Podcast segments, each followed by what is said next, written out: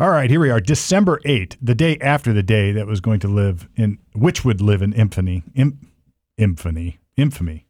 All right. Anyway, here we are, Common Sense Ohio, December 8, 2023, uh, bringing common sense to you at your at your ear steps Mm-hmm. and at your uh, right in front of your eyes too. If you check it out on YouTube, Facebook, Parler, wherever else we are, I guess we're all on video. You can check us out at CommonSenseOhioShow.com. Uh, brought to you by Harper Plus Accounting, Harper Plus CPA.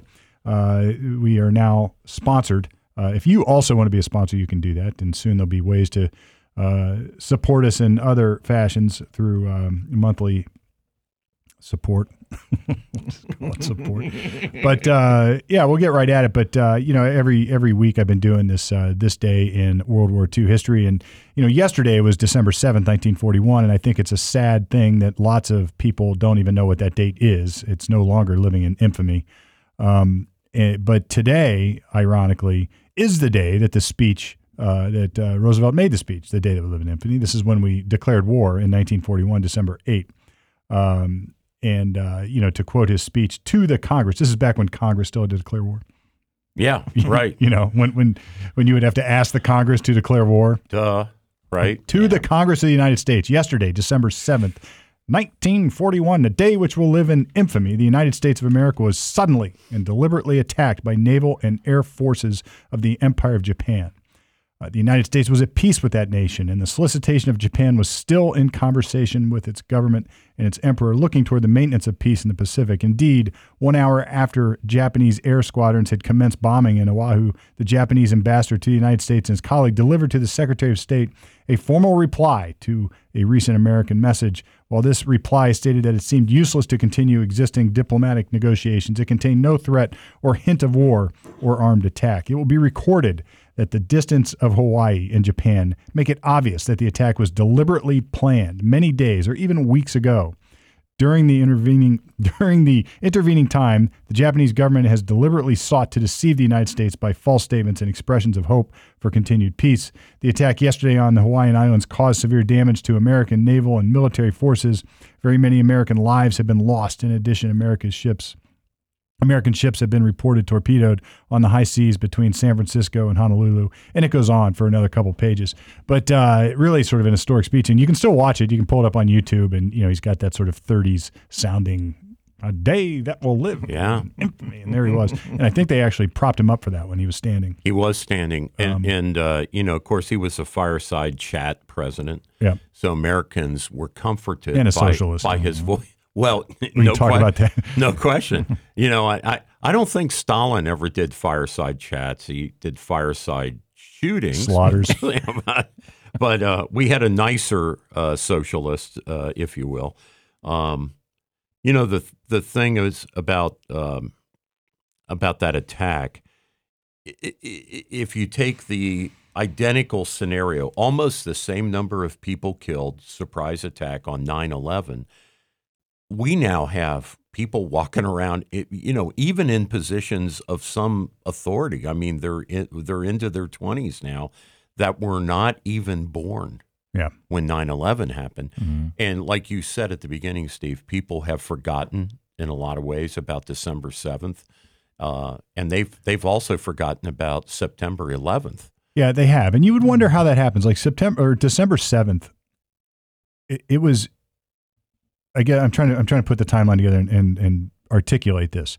And when I was growing up, so back in the in mid late '80s, Yeah, um, I knew about December seventh, yeah, and it was over 40 years before. sure, yeah, And I knew about December like, and I think even kids being born right then knew about December seventh because Yeah. it was kept in our public uh, purview, or we we were taught about it. I don't think we're teaching about it much these days. No, you I. I think the textbooks in schools now, the World War II uh, phase of uh, a history course is just you know a few pages, like like they blip right barely by a it. chapter. Yeah, Yeah, which Well, is it- tragic. It seems to be the history courses as well too in high school that it, it ends in World War II, and we don't go beyond that. Yeah. I mean, my, my son learned about Vietnam and Korea through a history of rock and roll class. Wow. Very interesting. Wow, that's And I and, and it was really eye opening to see. He, he just grasped me because I've got a great history, rock and roll. Okay, okay, whatever. I mean, it sounded like a good co- course, but then he said it really was based on uh, culture yeah, of what was going on because how the music was influenced and the music influenced yeah, that All right, whole that's an era. And he learned angle he learned a lot about history through that Yeah. through the music. That's an interesting angle. And he says, "Dad, finally got to learn more about Vietnam and Korea." What's, It's what's like good, yeah. okay. you know, I didn't learn any Vietnam history to speak of in high school. And it's so important. It's so the important. history was of too, Vietnam. It was too soon. You know, like Yeah. I, it's it, like it's hard for me sometimes to get my head around the fact that in nineteen when, when we pull out seventy four ish, We were I just think- a, when we were in high school. We were just a decade out. we of were a Vietnam. decade out. Like my football coach Yes. Yeah, I was a think Vietnam veteran. you know. Kissinger and Yeah. Le Duc Tho, uh, I think they worked out the Paris Accords and it was signed, and they both got uh, Nobel Peace Prizes. Uh, Henry took his, late Duc Tho didn't. I think it was in 75. 75. Okay. So I was five years old. It it was still going on. And, and I think somehow it was just too, it was too much hmm still. You know, it's like it, it wasn't history yet. I guess Yeah, maybe that's right. it. It wasn't history It yet. was contemporary. Um, and, uh, you know, I didn't learn it. And even in college, there was a Vietnam course and some people took it and I, I had any interest in it. Yeah. And I wish I would have taken it. I mean, later on, I've, I've gone back and tried to learn it. But uh, America's longest war up to that time. yeah. Yeah. n- now we would say, you know, the Afghanistan war was our longest war. But but getting back to to World War II, and you know, at the time, it's it's an interesting. Uh, there's there's so much cool history going on there, both politically, militarily, and socially. You know, we had a you know Roosevelt was a socialist. He he created a New Deal, and everybody thinks that that busted us out of the depression. Quite the contrary. Yeah. And everybody thinks that capitalism got us in the into the depression. Quite the contrary. Quite the Um, you know, there were deals going on with um, um, what's his uh, right before Roosevelt. Hoover. Um, Yeah, Hoover. yeah. you know hoover Yeah. was hoover he was he was uh, intervening quite a bit himself trying to force auto manufacturers to cut deals with labor and do whatever. And it just sort of it, like it just created this swell that eventually collapses. Right. and you know the new deal didn't bust us out of the depression uh, it, it, prolonged it in so many ways. I mean once uh, Yeah. you can go back and check the ec- the economics of it when things were implemented. But you know beyond that you had you had people like the nazis you know this little harmless group over in germany uh, studying and working with roosevelt and the americans on things like uh, um, uh, eugenics Yeah. Mhm. that ultimately Oh yeah. that ultimately morphed into the final solution. Uh, and these are American Americans were involved. Like there, there's Mhm. correspondence going back and forth between the two governments, talking about these this sort of eugenics and and and uh, developing the modern human and all F- this other nonsense. FDR is well documented to, to have been a huge racist. Yeah, oh, I mean, sure. huge. I mean, he And you know, he fought Eleanor when when the Tuskegee Airmen uh, were not getting deployed. Here, here we have aviators that we need in Europe, European theater of war. We got them trained up. Uh, they even uh, based in Columbus for a while. Uh, the Tuskegee Airmen. So, so for those that don't know, that that's an all African American fighter group uh, that was put together because we had a manpower shortage, and you know the prejudice at that time was that blacks couldn't uh, possibly operate. Uh, you know, somehow they weren't capable of weren't, weren't So- so capable of, of, of, of operating sophisticated equipment like an airplane. And it turned out that the Red Tails, the, the Tuskegee Airmen, uh, the Red Tails as they were called, because the tails of the airplanes were painted red, um, had a distinguished record. But uh, FDR refused to deploy them. You know, this was when we, we had an apartheid military. Yep. You know, Yeah. like uh, the cooks, uh, the the you know the the people doing the stuff way down below deck were black. Uh, the guys uh, operating the anti-aircraft guns and uh, and the skippers and you know uh, doing the more uh, prestigious jobs were were white. Yep. And and uh, in the army you had black, you know you had Japanese, you had all these corps that were racially divided. and you know you it, all that sort of runs in parallel to Margaret Sanger and that whole movement Oh, yeah. Mm-hmm. of eugenics and uh, there's a Supreme Court case called Buck versus Bell and I mean it, it, that says one generation of imbec- imbeciles is enough I mean it's like there was a time when we really thought we could engineer humans to create the master race. I mean, Yeah. it sounds so absurd to say that now, but like, I, th- like that's what they were trying to do. And these were racist, horrible people. Oh, they were by were. today's standards. Yeah. By today's standards. I, yeah. abso- I totally agree. I, I was at uh, Rickenbacker for a P 51 Mustang fly in. This is probably 20, 25 years ago. And the Tuskegee Airmen were there. There were still a few that were alive that were there. Mm. It was totally an honor to meet those guys as well as all the other pilots. And you just, you know, you just crunch that a little bit. And when they got when they got uh, demilitarized and went back to places like Alabama or whatever, Chicago, you know, north or south didn't matter. They went right back into this stratified racist society. Can you imagine the anger? I, I listen. I would have been a Black Panther if I grew up in those kinds of circumstances. I probably would have been a militant uh, black if I had been born African American into that standard of, of of living where where I go defend my country, lay my life on the line. You know, General Patton had a group of black tankers called Patton's Tigers, and they helped save Bastogne when the 101st Airborne were holed up there. But if you go to the history books and read about who relieved Bastogne in um, in uh, the Battle of the Bulge, you, you almost find nothing about these African American tankers. And uh, you have to read special books to understand what their role was in some of these uh, incidents. And it's a, it's a stain on our history that we don't uh, not give them more attention than they deserve, any other group, but to give them equal attention hmm and and it, it it disturbs me to this day that that the victors write the history and and the prejudice uh, inveigles itself into history in ways that are truly dishonorable to Yep. the memory of those guys. Yep. You know, And you know, they're the, absolute heroes. The other, it, it's just so funny how everything is, uh, you know, like everything is sort of tied back to that era. Um, there was a young congressman, Lyndon Baines Johnson, Yeah, who was sort of Roosevelt's FDR's darling in Yeah. the New Deal, and Yeah. and and later on when he, when Johnson finally takes over after the Kennedy assassination, he sort of marshals in the Great Society that that uh, FDR couldn't marshal in Yeah. Because the war got in the way, yeah. uh, and uh, you know, and it was a disaster, of course. but, Yeah. uh, and he was another racist. another just abject LBJ racist. was right, just a horrible, horrible. Yep. And and and the tape recordings that they have from him can you know at the time he's pushing civil rights, it it exposes completely that it was a strategy. Mhm, to get votes for his for his vo- great society, right? to- It- right. it- the- the- well, the Great Society thing was a strategy to capture uh, human beings that otherwise would be predisposed to be Republicans.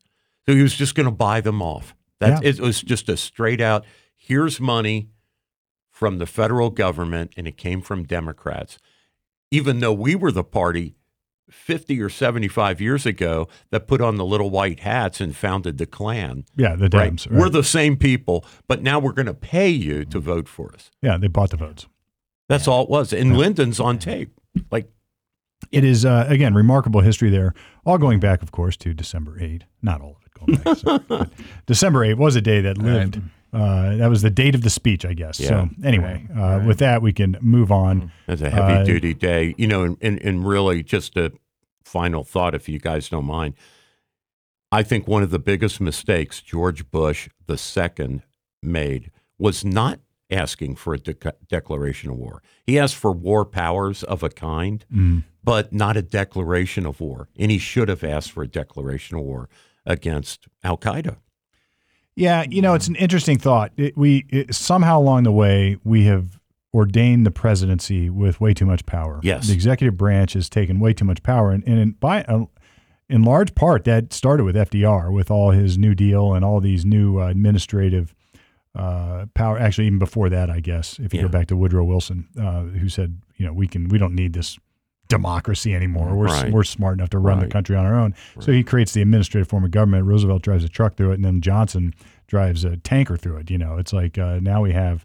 Uh, then you fast forward a little bit. Reagan tried to back it off, Uh, but then along, along comes Obama, and here we are. You know, we've just got this era where they just do it with their pen. So we have this president that signs orders and they get enforced. Well, and and, and the other thing that, that where I'm particularly trying to get to is had FDR done what Bush did, he would have asked Congress uh, to help him, help him with a war on torpedoes.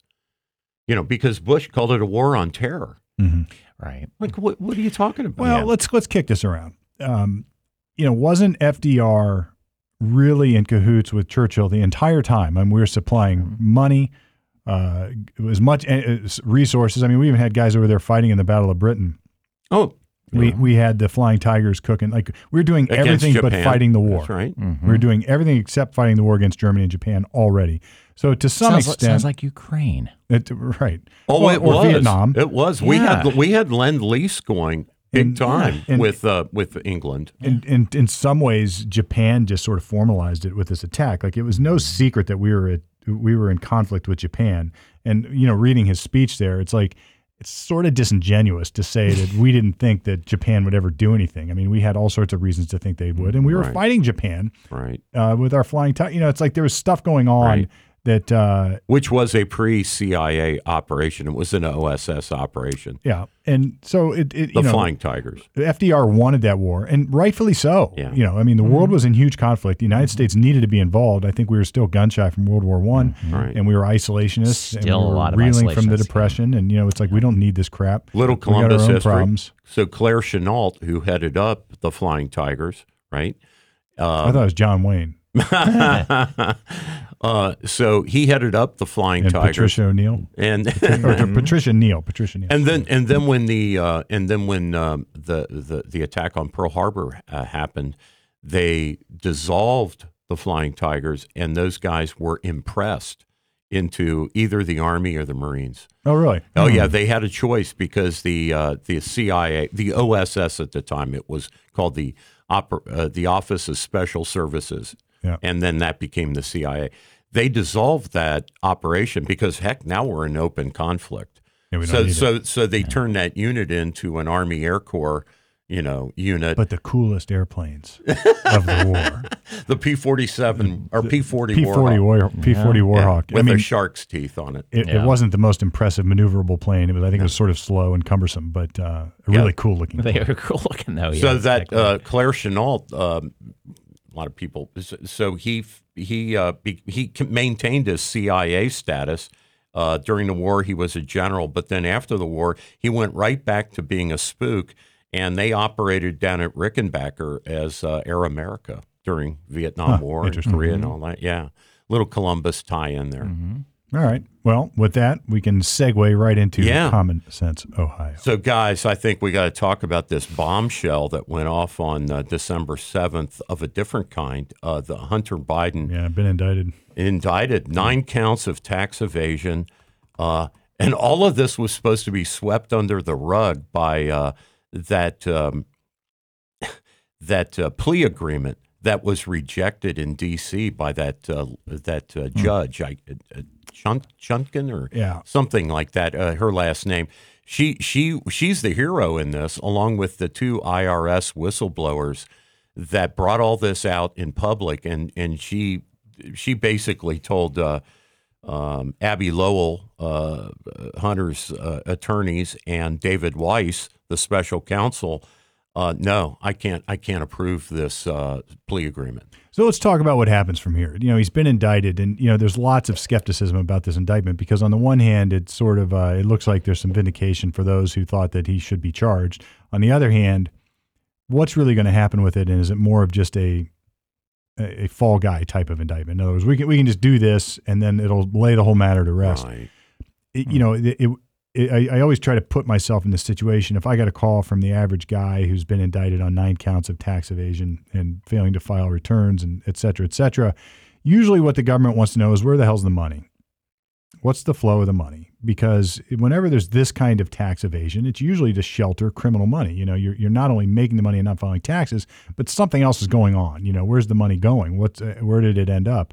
And I'll be very curious to see if anybody really cares, like who truly cares where the money went. Because if they can, if, they really want to follow the, the where it all ended up, it I'm guessing it ends up in Biden's hand, Joe Biden's hands, Daddy's hands, in some way, shape, or form. Through you get some benefit from it, either Yeah. uh, improvements here or uh, funding for something or a house or who knows what. But Yeah. uh, I, I've read some books and I've read some articles on this, and uh, there's a pretty solid argument that that's what was going on.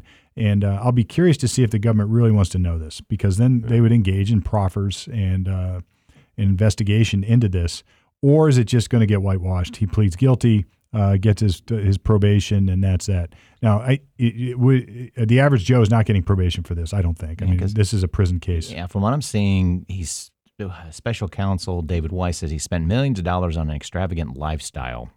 Right? They're calling it extra- like hookers, drugs, and partying. So Human yeah. trafficking. I guess even some of the hookers were trafficked young women. So you wonder, Jeez. you know, he might be getting into some human rights stuff. Yeah, here. I don't know. So look, I mean, look, I'm not going to discount human trafficking that it happens, but it's that that term gets. I think it tends to get overused. I mean, if you're, are the hookers actually kidnapped and trafficked, or were they just hookers? I don't know. I don't know. Yeah, I don't know. But yet. look, you would want to explore all that. oh yeah, You would want to proffer this, get him un, get him at a table, and say, "What did you do? Where did the money go? Right. Tell us about Burisma. Tell us about this these links to China. Tell us about all this stuff." Because look, it's not just that this guy didn't file tax returns based on income. The income was premised upon like our enemies giving him money, yeah. like Clearly, China giving him money. clearly to influence uh, and, Joe. And how did it, why did Burisma put him on the board to begin with to earn all this money? exactly. And you know, it's it's not a secret here. So if No. they really want to dig into this, or is it just going to be a tax case? So I, you know, I, I will find out. So, so there were negotiations with Abbe Lowell to have Hunter testify in front of Congress. Well, I think that's the that- other thing. I think that's gone now. Well, he's going to take the fifth. He's Yeah. going to, yeah, Yeah. because there's a continuing legal. But look, let's don't let's don't overplay that card either, because he still could have taken the fifth. You That's know, right. Whether he's charged or not. That's if, right. if Hunter Biden calls me and says, "Hey, I need a criminal defense lawyer. I've been subpoenaed for Congress, Yeah, and they want me to come offer testimony under oath about income I earned in Burisma and China and what, how it all happened." yeah, And I'd be like, "Well, did, did you pay tax on any of that money?" Well, you still- yeah. like, all right, you're not going to testify. You're going to take the fifth. Yeah, yeah. The um, the uh, one interesting thing a week ago, I think it was that Comer, the other guy uh, that's uh, really uh, in Congress, uh, Representative Congressman Comer from Kentucky, that's kind of leading the investigation into impeachment.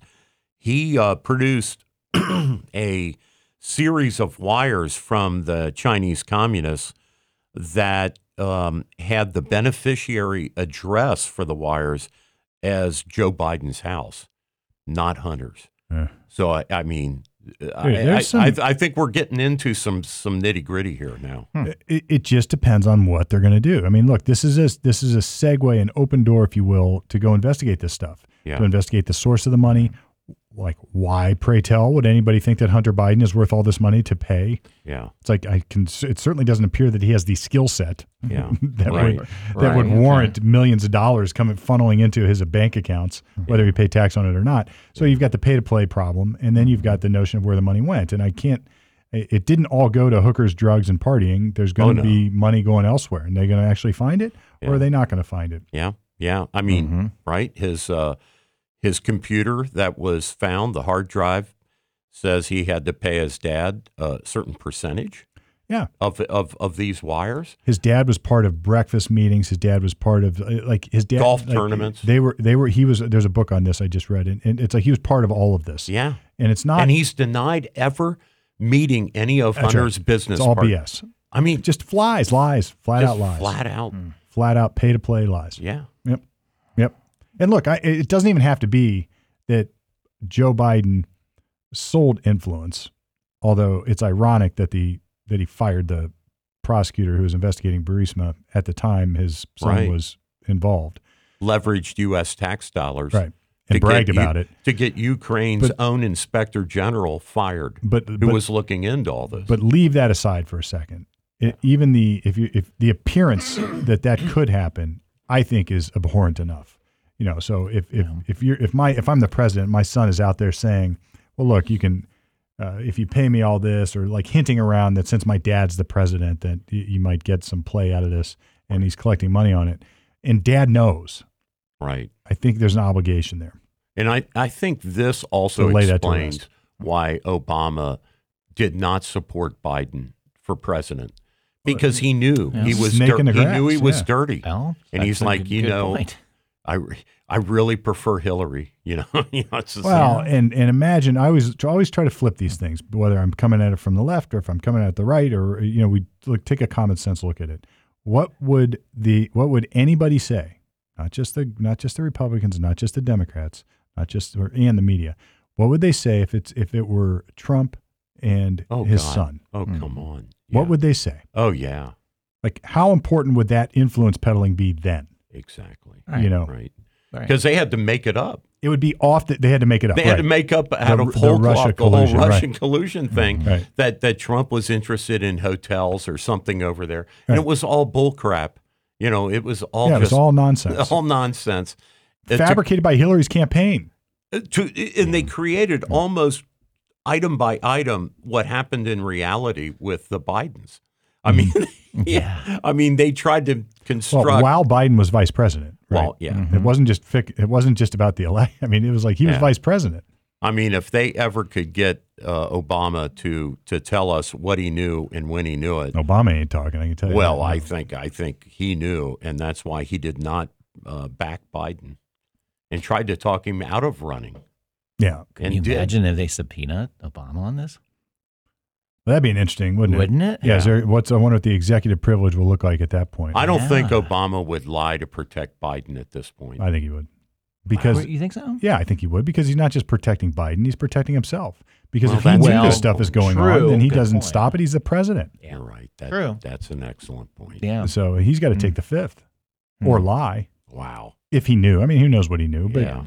you know, there was all sorts of stuff going on. So Hmm. yeah, I mean, if it were reversed and Trump were it were Trump and uh, and Oh. uh, Trump Jr., yeah, We'd be hearing about this 24 7. it, it would be the it would be the That's all uh, people That would be daily doing. anal bombshell. Oh, yeah. the Right. bombshell every morning on Facebook. Oh, bombshell, gosh. bombshell, Well, and we saw what Fancy Nancy did with uh, Trump. fancy Nancy. You know, she, she, I mean, she got him impeached.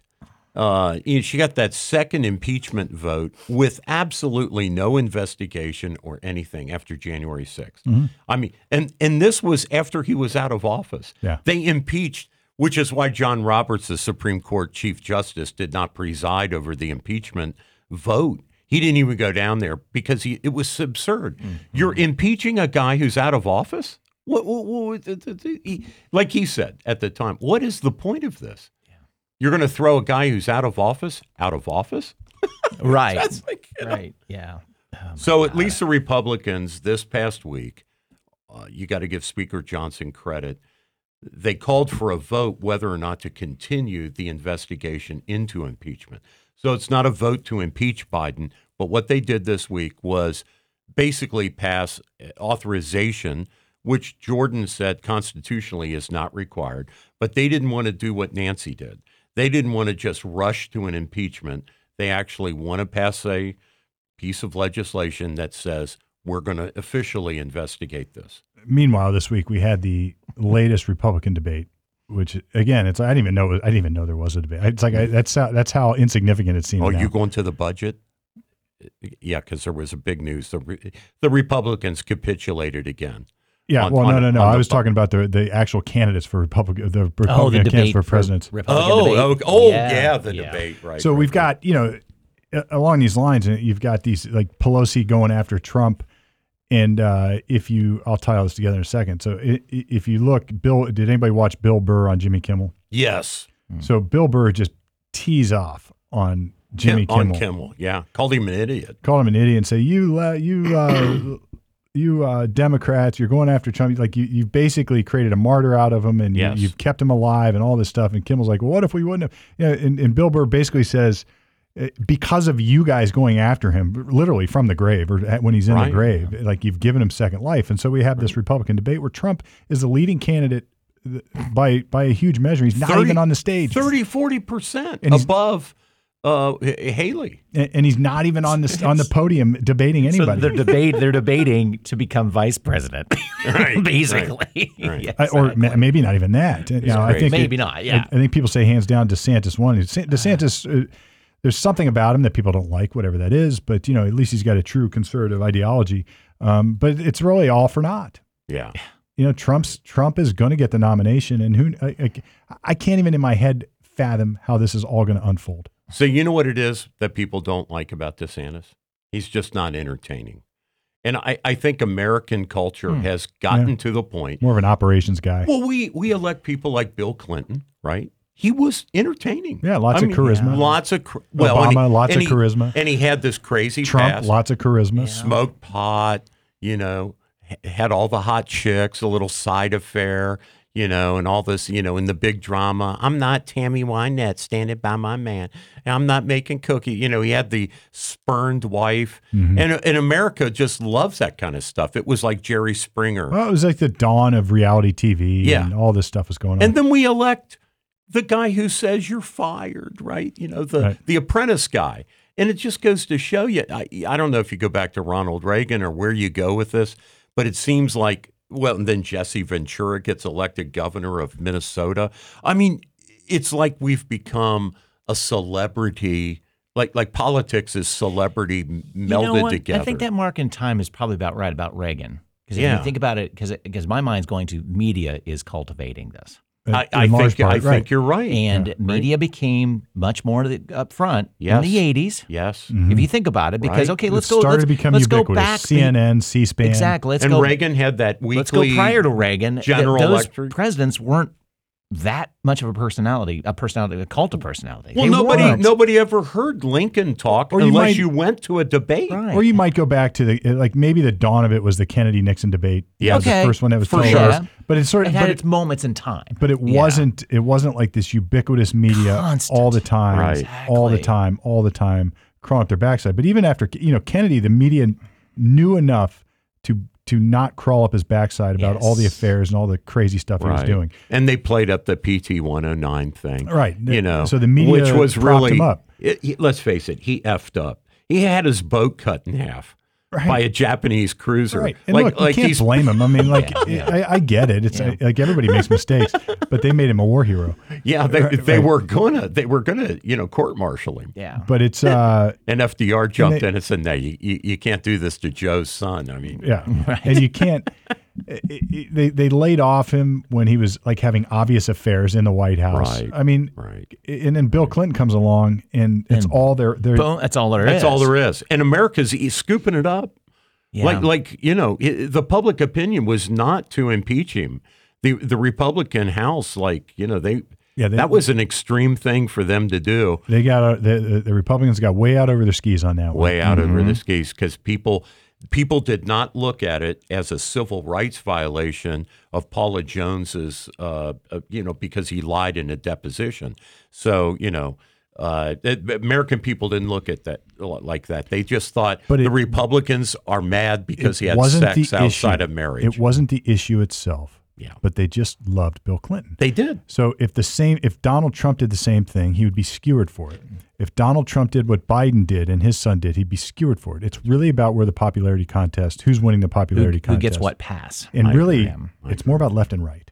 I hate to say it, but the Well, Dems, it kind of is though, if you think about the it. The Dems control the media, and at least they did back in those days for sure. Now, now shows like ours and other sort of uh, alternative sources are coming through.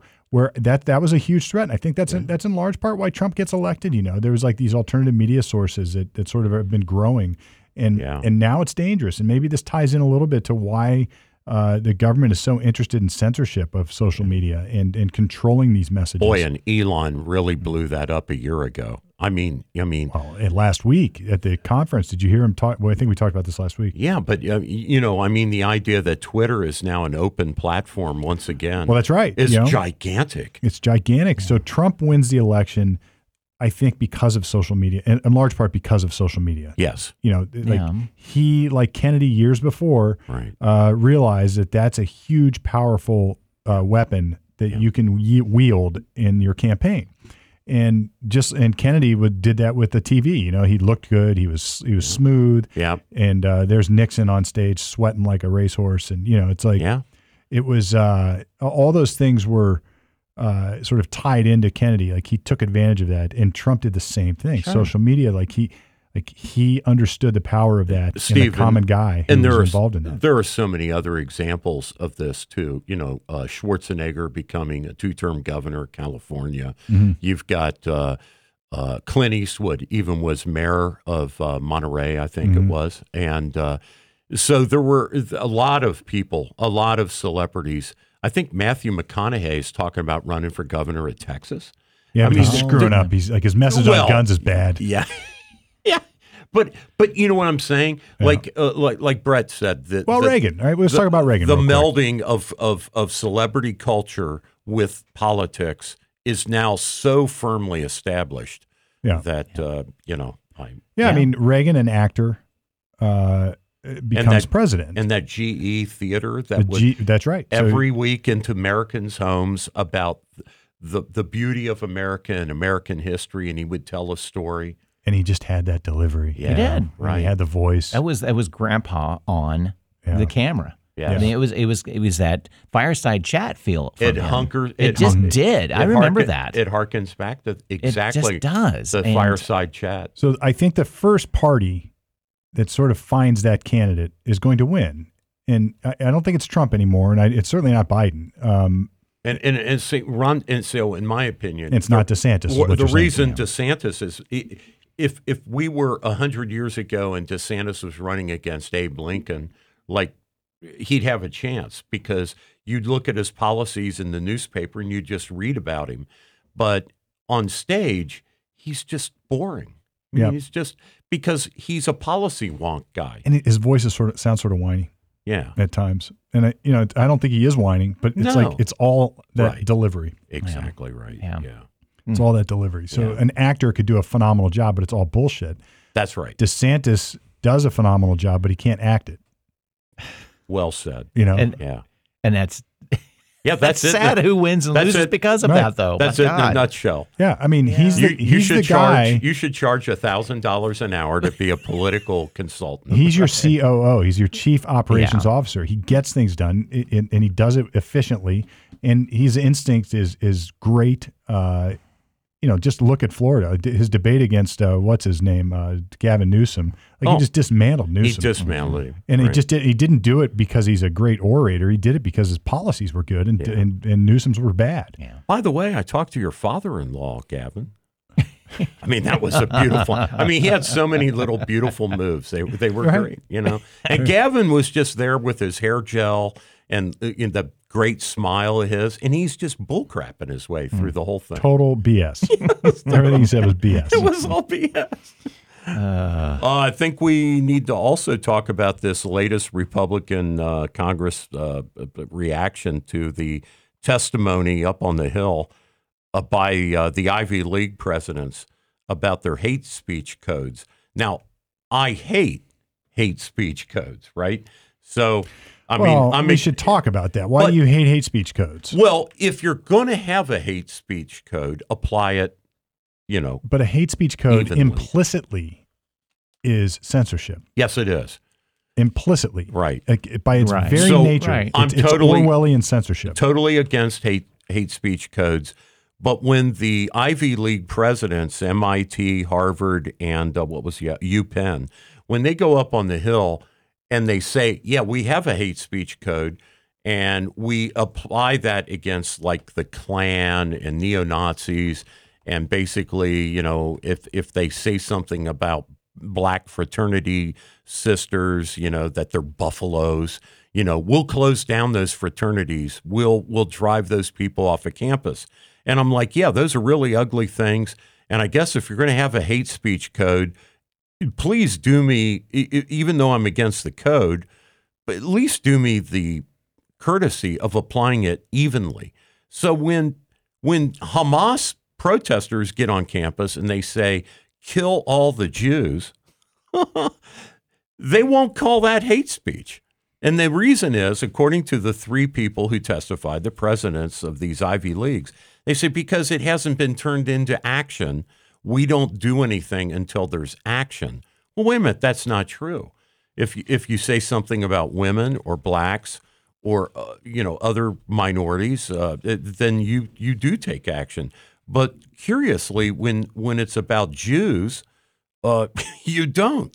And and so the hypocrisy of that is is well, on full it's display. inherently it's inherently censorship, right? Yes, Right. content based censorship. that's right. So hate speech is now judged by the eyes of the beholder on what is offensive and what isn't offensive. Right. And you know, not even not even the eyes of the alleged victim to the offensive speech, but the beholder of the law.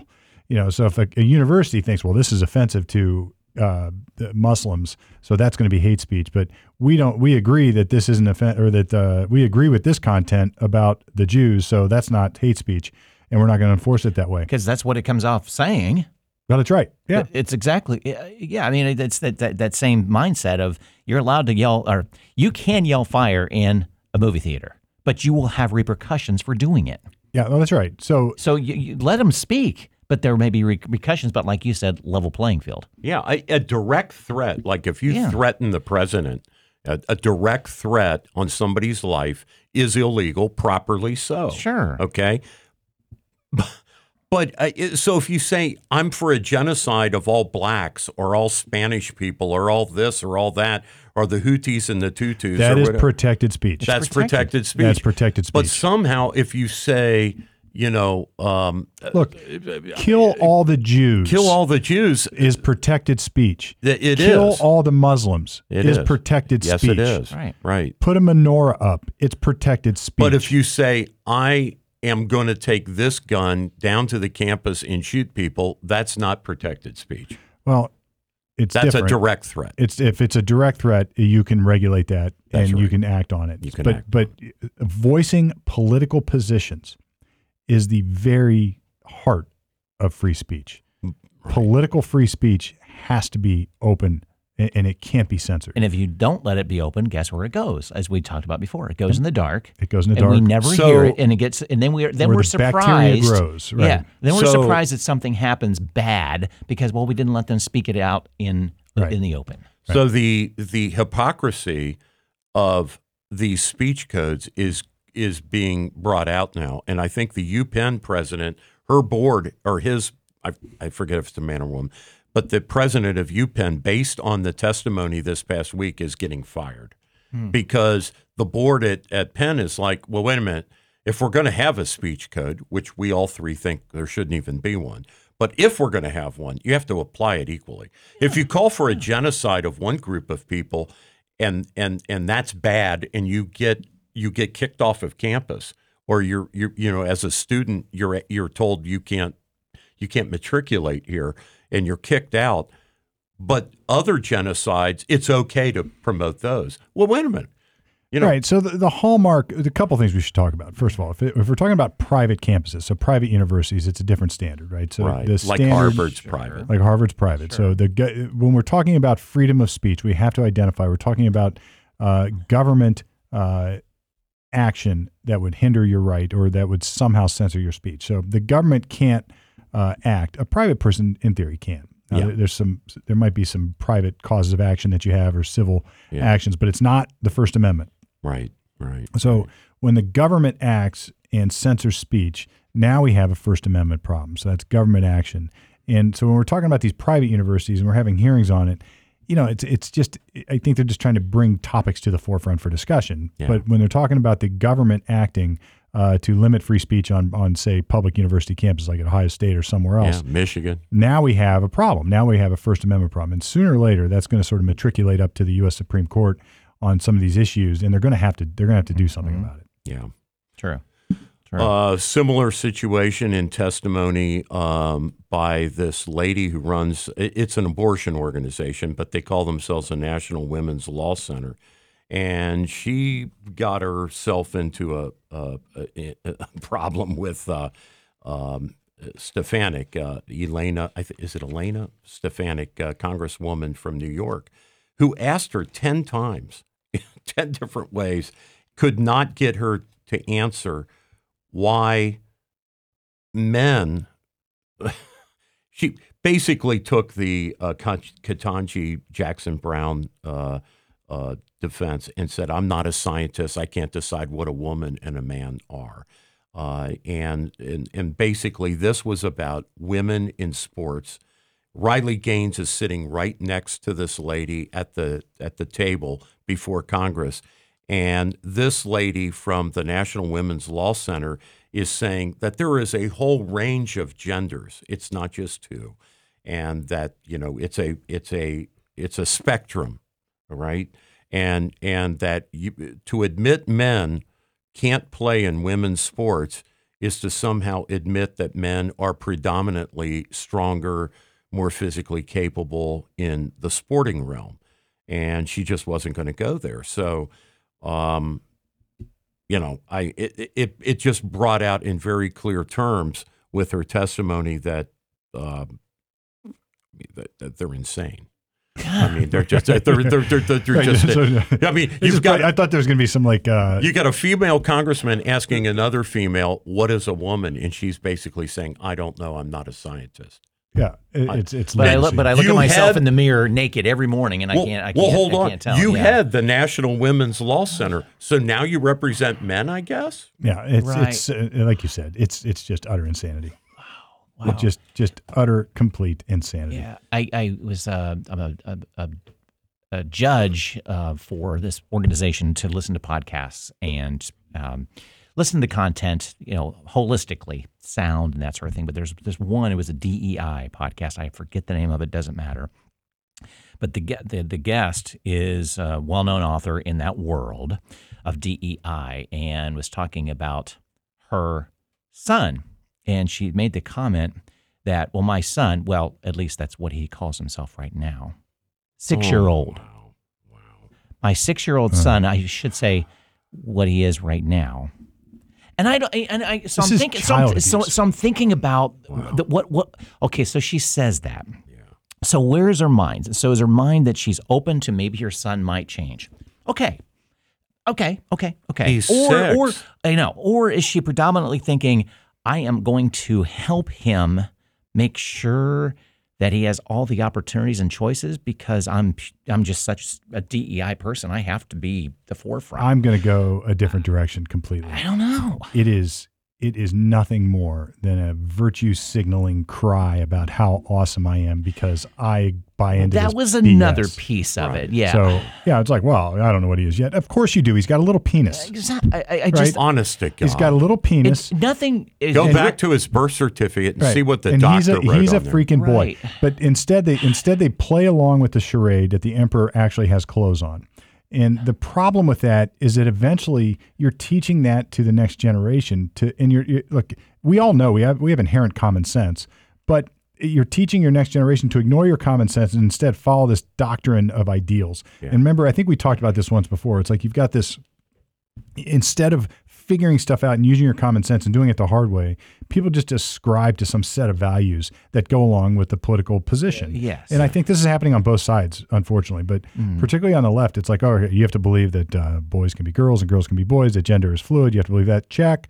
You have to believe in, you know, uh, abortion. I mean, they have abortion, a whole list. You have to believe that it's a fetus, not a real baby, even though you can see it in a, with a 3D uh, Mm-hmm. uh, ultrasound that it's a clearly a small little baby in there, but oh, it's just a fetus and you can kill it uh, because it's not really a human. You know, you check, you know, and, Right. and look, I don't care if you actually believe those things, but at least give it a a fair shake. You know, get, be able to articulate the position instead of just checking boxes. And it sounds like this person is just checking a diversity, equity, and inclusion box by saying, "Well, you know, my son now, but we don't know what he is yet." Of course, you fucking know what he is. He's Right. a boy. Well, and just, my and just how she said it too is like my son. uh, And it's like she backpedaled very quickly. right because she is It's like she whoa, whoa, whoa, whoa, whoa! tipping I, the I, hat. I meant uh, uh, uh, uh, that- that- at least for now or whatever. I- I just- the virtue re- flag. Uh, yeah, it just really hit me, and I even spoke out loud at, at the car stereo. I went, what?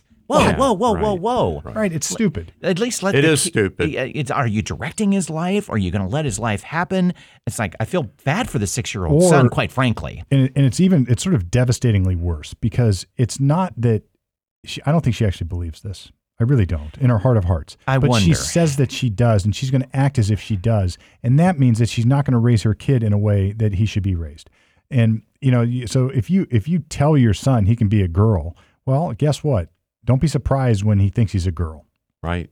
You know, Yeah. don't be surprised. Right. right? Because you're conditioning. If you him. tell your kid Yes. he it's can psycho- fly, yeah, it's he can- psychological conditioning. yeah, if you tell your kid he can fly and jump off the top of the of the house, Well, he'll, he- do it. Right. and, and, well, let- let's even be more ris- because he loves Let's- his mother let- and he trusts his Right. mother. So let's say the six-year-old boy and, and and the dads that are overpowering and wants our kids to play sports and wants to be that football hero. It's like, and you keep telling your kid, yeah, you're going to be great in football. You're going to be great in football. You're raising this unrealistic standard. Yeah, you can go too far the other way. So sure. so it's the same. It, will put It's it, you the know, same. It's, It's- the it's- same thing. It Yes, is- the healthy families are in the middle, right. right? Yeah. they're not extreme. There are boundaries. You know, here's what you can do, kid. Right. And if you cross this line, right, there's a problem. right. And right. Whatever know- that is. You know, right. at different ages, those are different things. Right. And it's and and, Like you're and not walking out in the street and playing and you're missing this fantastic journey watching your kids grow up. and learn it on their own within And the learn it- boundaries that you've created. It it, right. you, So- it, it it's it's just a it's a great journey. So, as a father of two boys, I mean, I raised my sons to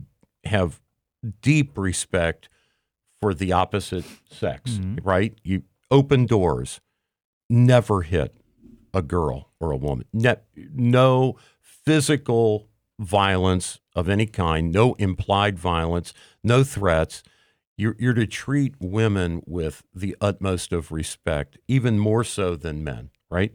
So all those same things are true about men, but I emphasized, you know, in in the culture of my household, that women were to get a little bit more, uh, you know, uh, you're raising women up on a little higher pedestal, right? That's To- right. So, and this is the criticism. There's been backlash against this. This is chivalry, basically, is which is teaching. terrible that there's backlash. And it's right? not to say that women are less capable. It's they're more deserving. You know, it's like if you treat them with res- if this kind of respect as a man, you're showing them that you that there is something about you as a man. It's not them as a woman. You're, you're it, and it's Right. it's totally misinterpreted Right. That's right. um, Right. That's right. the other way. And it's uh, I was raised that way. yeah. You know, my my grandmother. I remember my one of my first dates. She said, "You be sure to open up the door for her." Right. And you know, and I did. Yeah.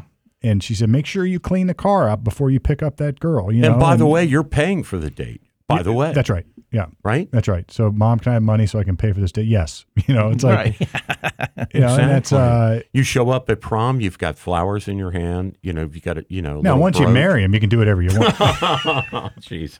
Well, but see, that would tend to lead to, in general, you know, not every case, of course, because we're at 50% divorce, but, uh, you know, in traditional society, the deference that you gave women often led to a more, um, you know, healthy household, Stable. stable household. Stable household. Right, right. It's not, it's not that you're relegating women to a certain role. It's that you respect that role even more. Right. You know, it's like because guys can't do it. Yeah, they're Not the as well. life. They're the life givers. Not they're, as well. They're the they're the ones that bear the children for nine months.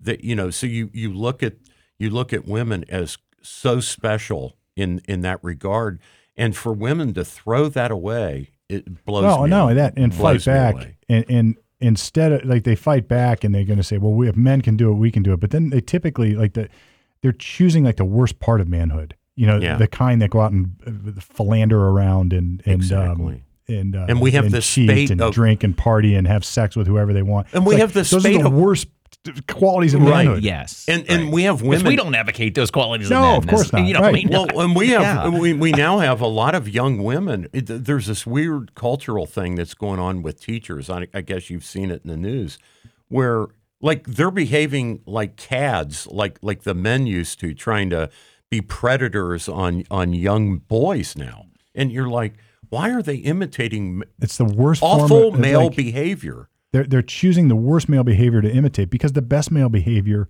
uh, is Would never do that. would ne- the best male behavior respects them as a woman who they Right. are, right? So you Right. can't somehow there's a juxtaposition there. We had Sergeant Steve in here, and he said one of the best things he ever did was uh, uh, be a volunteer coach for a girls' high school uh, basketball team. Right?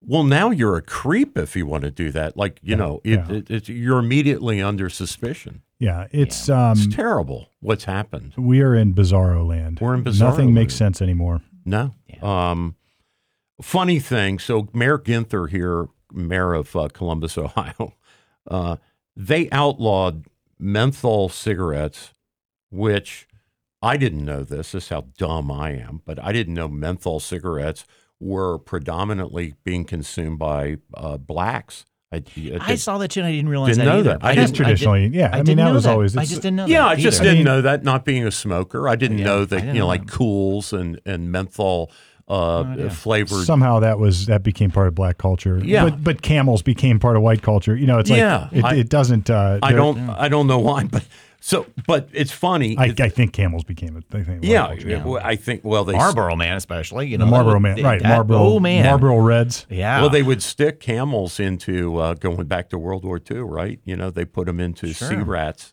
You know, um, but what's kind of funny is the Biden Health and Human Services uh, was going to have a regulation they were promulgating to ban uh, flavors in cigarettes federally, right? So they were going to do federally what Ginther and his gang have done here in Columbus, and they decided, probably wisely, uh, especially with a reelection coming up, that um, yeah, you know, maybe our idea of protecting African American communities from menthol cigarettes, uh, you know, comes from some good part of our heart that we want to prevent cancer uh, in that population, but we're really going to piss off a bunch of, of black smokers Well, look, because You're it kinda, taking away something that I love. You're love. too dumb to choose You're what too- you. that's what- it. Right. Yeah. You're That's the too dumb. message. We need. We're we Right. need to take care of you, and that's been that attitude. That's right. all. Well, going back to LBJ, right? That's Well- that attitude. What Well, we they can- call it the plantation attitude. Yeah, right. it's just like we know better for you,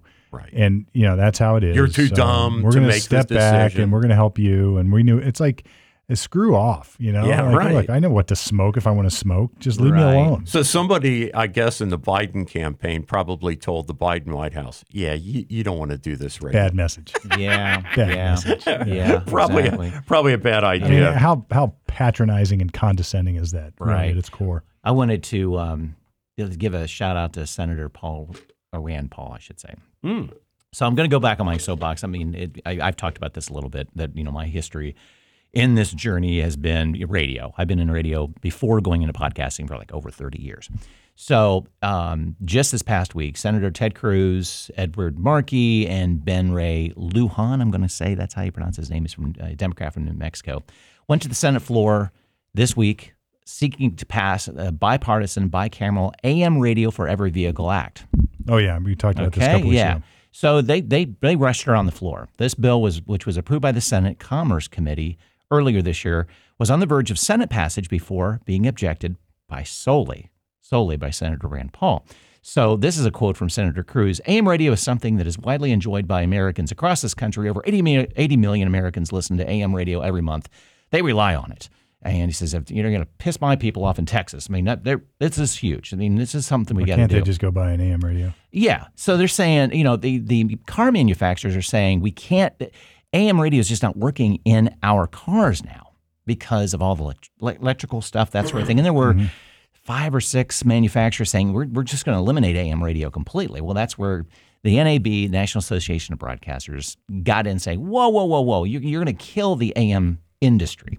Well, um, Cruz was on, you know, it, it, I'm, I'm, I'm just glad that Senator Rand Paul was the lone going, no, we're not going to do this. Cruz then called for the bill to be passed by unanimous consent, a process in which it only takes the objection of one senator for the request to be rejected. That objection came from Senator Paul, who, during his floor time, argued that this isn't the government's role to mandate what technology automakers include in their vehicles. Good for him. Totally. Yeah. Okay, so historically, And, and you're coming at this from somebody who, in, in theory, I- your history is support radio. yeah. Yeah. And okay, so granted, we if we three get in our cars and tune in an AM radio station, it sounds like shit. Mm-hmm. It does. I'm not going to choose to listen to an AM station. I'm sorry. I'm just not going to. That Yeah. that ship has sailed. Back in the 80s, we had the opportunity to to implement and I'm glad it didn't happen. It was back down to we chose. It was two AM stereo systems. Hmm. And the government said, the FCC said, "Nah, we'll let the we'll let the buyers decide." Let the market figure it out. and it died. Yeah. So it didn't happen. If you listen to an AM station, I, let's just say across Ohio, I guarantee there is very little local programming on that station. Yeah. Very little.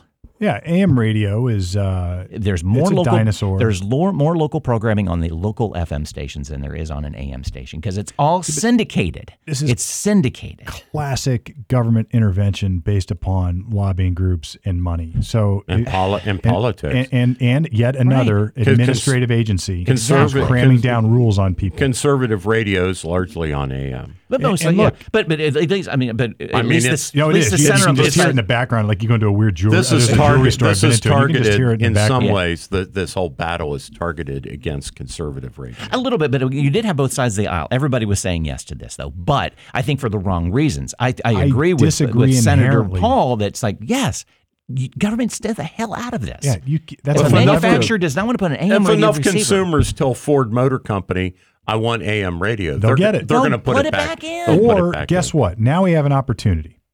So if somebody wants to develop a little modular device that you can sell, Yep. Yeah. that you can stick on your dashboard, Right. that will get AM reception. Right. Well, then go make a million dollars and maybe that. pick it up better. maybe like pick it up like better. an- right. Yeah. like like um, Spotify does, right? Yeah, Right, Make it like XM. Remember those Yeah. devices weren't in cars yet, so they sold that separately. All right, Yeah. we'll just do that. Well, and and you know, this whole legislation is way past the party anyway. or can I get AM radio on my phone? No. Well, you can. You can stream it. You can can stream stream, through yeah. a- So an app. Yeah, the you can. you can get it. Yeah. I mean, that, that's part in regards to th- this whole mindset of that we got to control that entertainment dash has long gone. Oh my! Or- for the past ten years, that dash has turned into a oh, streaming dash. But that good the- for that- Rand Paul Oh, for sure. to yeah. recognize that it's not the it's not the specific thing that you're trying to regulate, whether you agree with that or not. It's the lever of power you're exercising by implementing that regulation. So when the government takes a lever of power and forces a private industry to do something, it's bad. Yes. And ra- it shows you It's it, it's a fascism. win, it's a window into how Rand Paul calculates He's things he's a classic libertarian. because he knows AM radio is where a large part of his base is supporting him. Yet he is voting Yet against he's that voting against compelling because AM his, radio. because his belief structure is such that let the market decide. government is way way out of bounds trying to regulate that. right. Yeah, exactly. But anyway, that, that, that was It's a good for- beautiful good for him. example. I think it is. It's I a think beautiful it's- it's, example you know, of standing by your bubbling under. principles rather than uh, doing what's politically expedient. Right. Exactly. Exactly. But anyway, yep. Well, it's sort it's it's a it's a it's a paradox for free speech, right? So Yeah. what you have is Yeah. like you have to permit the speech even though you disagree with it. That's Mhm. right. Yeah. And he he has to vote no to that even though he agrees with the ultimate I'm sure he does. I'm sure he or, does. but- or, or the ultimate outcome might benefit him. right. Right. Well, this feeds into a, a story. Uh, it's somewhat about automotive surveillance. You know, like Tesla Model 3s have uh, eight external cameras and a mobile eye, an interior camera that uh, watches the driver and the occupants and then transmits all this data back home to uh, the mothership for all kinds of marketing and Yeah, no supposed research. That was that was that was the quote. I've, know he was interviewed a while back. And this That- is all- this is because all- it's not about manufacturing a car. It's about the information taken from the car time. to Yeah. market. That's what it's all about. So traffic cameras Yeah. now are back on. You know, we, we thought we beat those back with the ACLU, believe it or not, 20 years ago. Now robocams uh, are wanting to come back because they're saying the the old arguments about you couldn't identify who the driver was.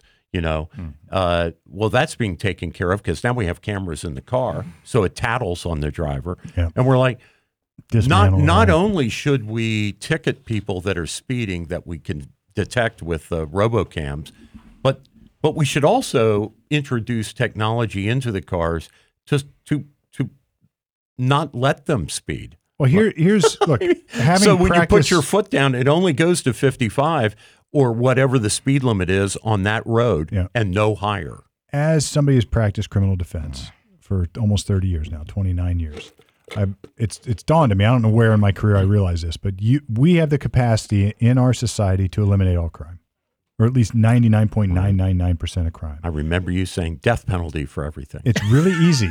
You just put jackboots on the ground. Yeah. You put a guy with a machine gun on every single corner Yeah. who is employed by the government to stop every single criminal action. And when they do catch criminal action, you execute the person on the spot. right. You would eliminate all crime except for the government's crime. Right. Except for the mm-hmm. government's crime. You could have a completely safe society except for that little twist that the government could be corrupt. And soon they're going to turn those guns on you, the innocent person, to implement their ideals. Right. And that's what happened in, that's what Stalin did. That's what Hitler did. That's what Mussolini did. And that's what will happen if we permit this. You, you've got to check this stuff incrementally. Otherwise, it, Yeah. you're going to wake up one day and Big Brother's watching. It's a it's a pathway, and and and the the the other thing that's happening that's driving this is the minority report or what they call predictive policing uh, thing. Uh, that that movie, you know, that had uh, Tom Cruise. Tom Yeah. Cruise and And I, the- I the- forget who wrote the book. It, it- was it the same guy who wrote? Uh, sort of this dystopian. yeah. Mm-hmm. Anyway, that the Japanese government and the Chinese communist governments have both rolled this out, and the the Chicoms are actually pushing the technology globally to other, like they're selling this technology to other countries. They're marketing the idea that you can monitor social media, you can put cameras up in public spaces and look at the number of times people blink or the way their eyes move or whatever, and you can know who's going to shoplift or murder or rape or whatever, or you know shoot President Abe, which you know they assassinated the former president of Japan.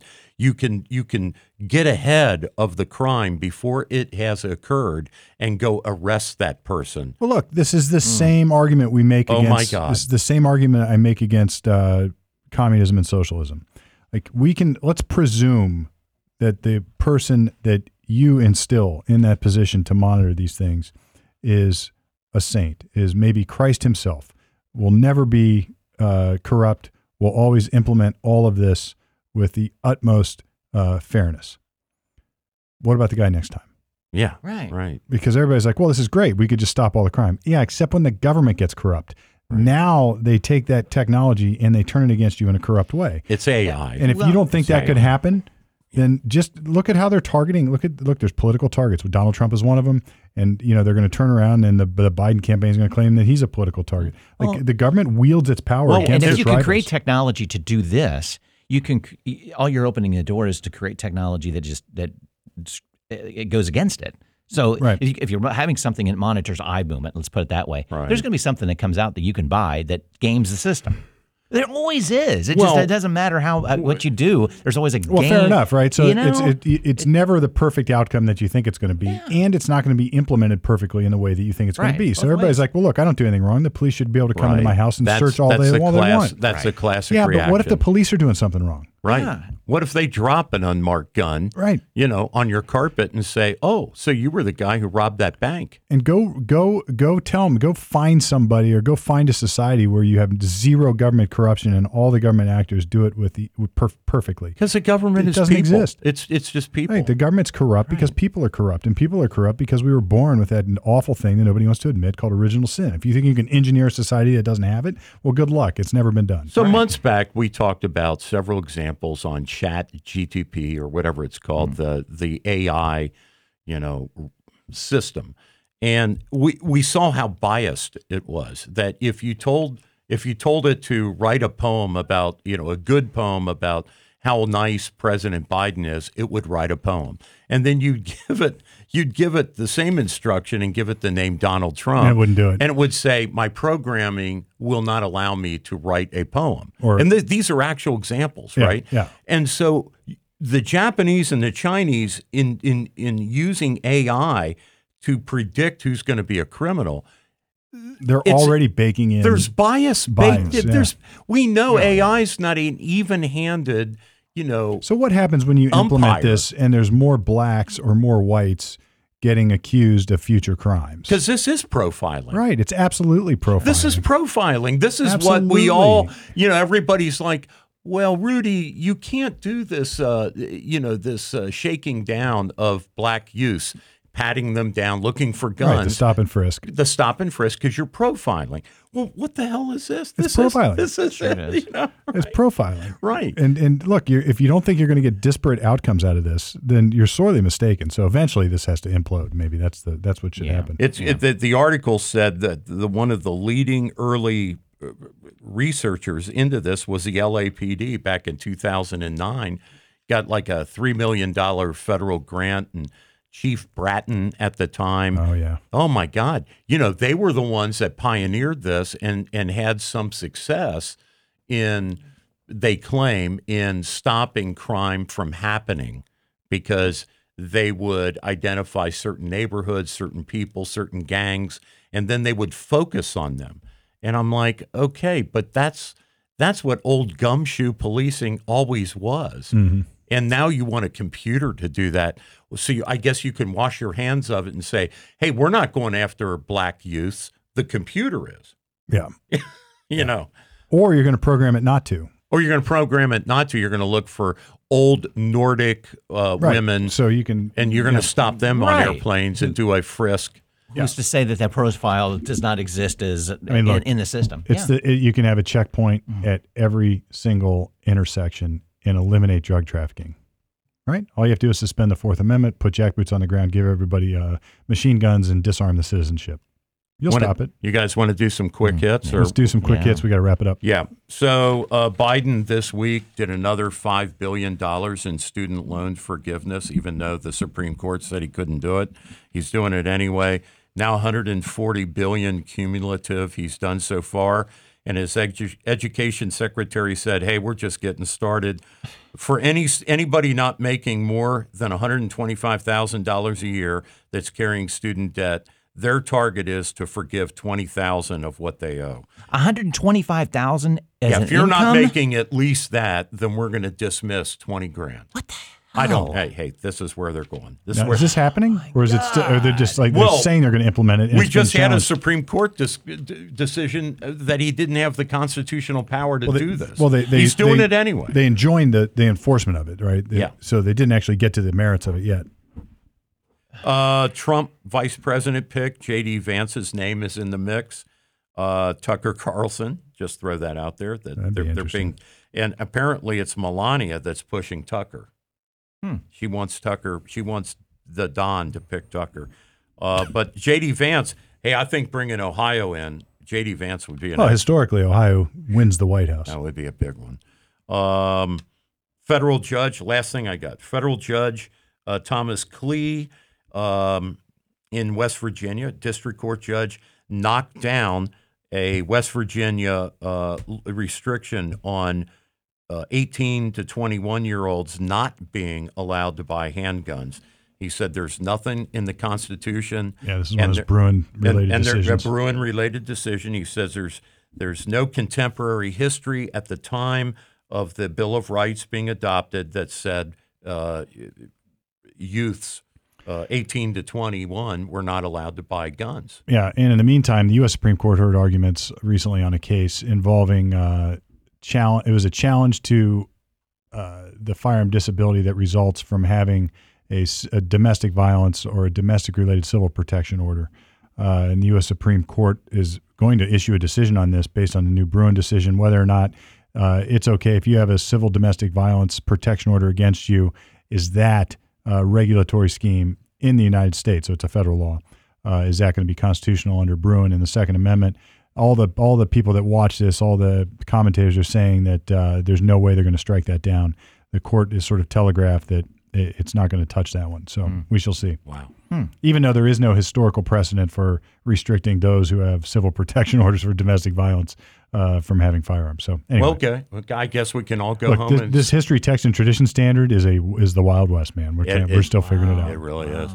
I guess we can all go home and smoke a doobie. Ohio, uh, uh, it's 24 hours into its uh, recreational marijuana. I did notice a little bit of a A haze, Calming. Yeah, a man. haze. calming. Hey, yeah, man. there you go. Well, Everything's cool. But you can't you can't have the twelve plants. You can only have the six because uh, the, the Huffman says six is enough. Thinking uh, Not for- prior not for knowledge, me. prior for prior knowledge. How would you know six is enough? Like, he just eight says was so. enough. He just says it so authoritatively. It's like what the hell, It's like when people tell me, "Oh, you don't need five guns." right? Yeah, right. Oh, thanks. You don't need twelve plants. just Thanks. I didn't realize that until you just told is me. fine. You Yeah. just told me. All right. Well, with that, we're going to wrap up this riveting episode of Common Sense Ohio on okay, December man. 8. Okay, dude. Far out. December 8, 2023, the day we declared war in 1941 against Japan.